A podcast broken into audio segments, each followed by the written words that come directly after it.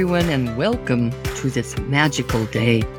It has to be a magical day. It's 2 2 22. There has to be something magical about that. I'm Patricia Noel Drain, and I'm your host for this podcast episode of When Passion Meets Profit.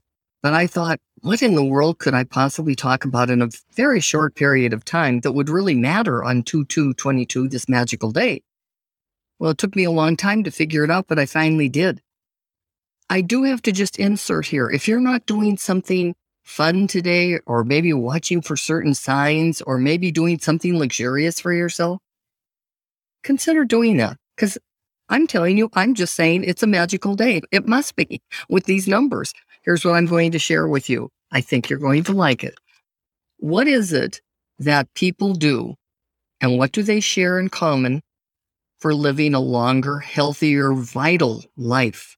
Well, wouldn't everybody want to do that if you know what they share in common? Well, I do. They're called centenarians. You have to be 100 to be able to be a centenarian. And now they've named one a super centenarian that's 110. Now, all of that sounded really awful to me, to be honest. I'm like, I don't think I want to live to be 100 and 110 years old. But what if you're living a very good, vital, comfortable life like Betty White. I mean, two weeks away from being 100. I, she was marvelous. Yay for her. And yay for more of us living to be that long as a healthy, healthy individual. Well, here we go. I'm going to share with you what I read about in a book called The Blue Zone. And it was written by Dan Buettner. Now, you can go out and buy the book, and I suggest that you do because it's really a good book. Now, one of the things that Dan Buettner talked about is there are people that live to be centenarians that have something in common. So he went out and marked these blue zones in the world on this world map and started searching for these particular villages. I'm only going to share little bits and pieces because I want you to buy your own copy of the book. But here are some of the villages that he went to Sardinia, Okinawa, Nicoya, that's in Costa Rica, Icaria.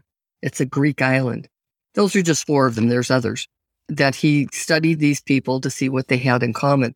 And all I want to do today is share four of the common things that they had because I thought these were really something interesting. They're not skyrocket material. They're not something out of the Bible, something that's earth shaking. None of that. You ready?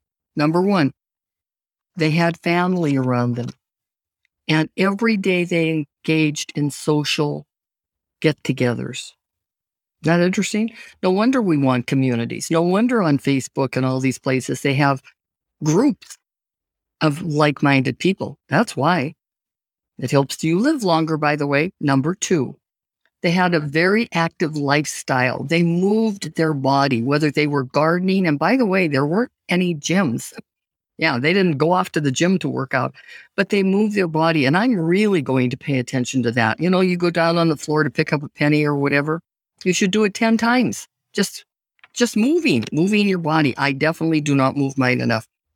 Number three, they have, and this is not going to surprise you, a plant based diet. They eat very little meat.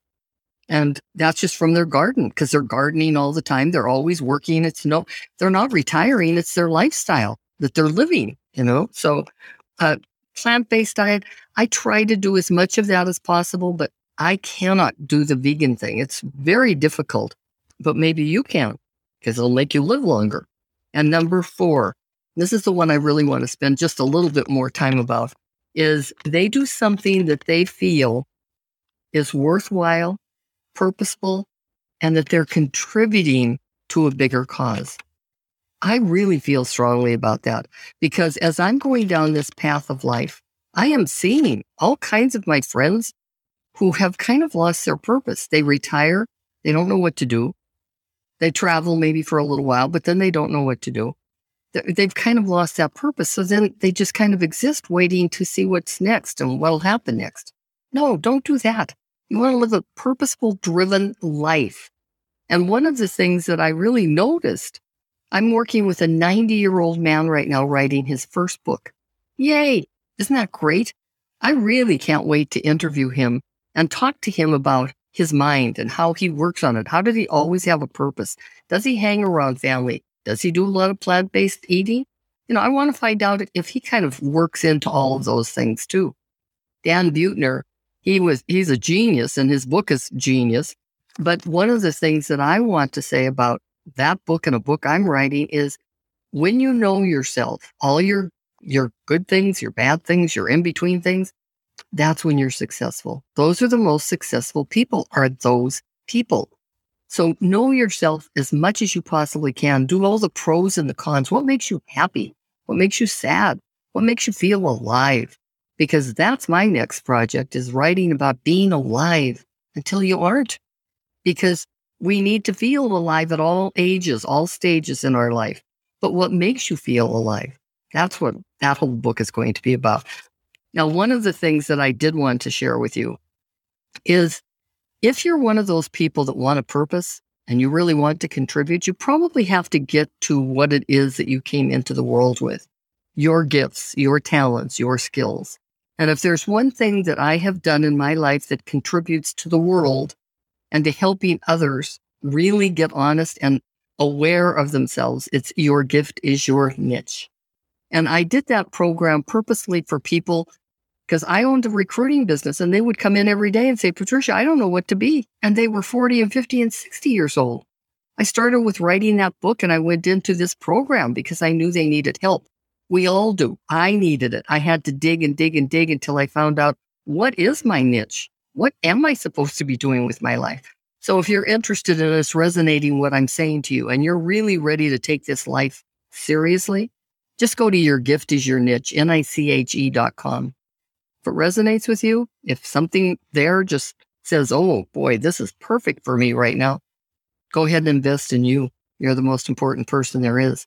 Imagine what I'm going to do on 22222. it's another magical day, and I have something planned that I think you'll really enjoy also. So I hope you liked this. Well, gosh, I'm seven minutes along. I hope you liked this very short podcast and it gave you inspiration to live longer and live with vitality. Until we meet again, it's Patricia Noel Drain.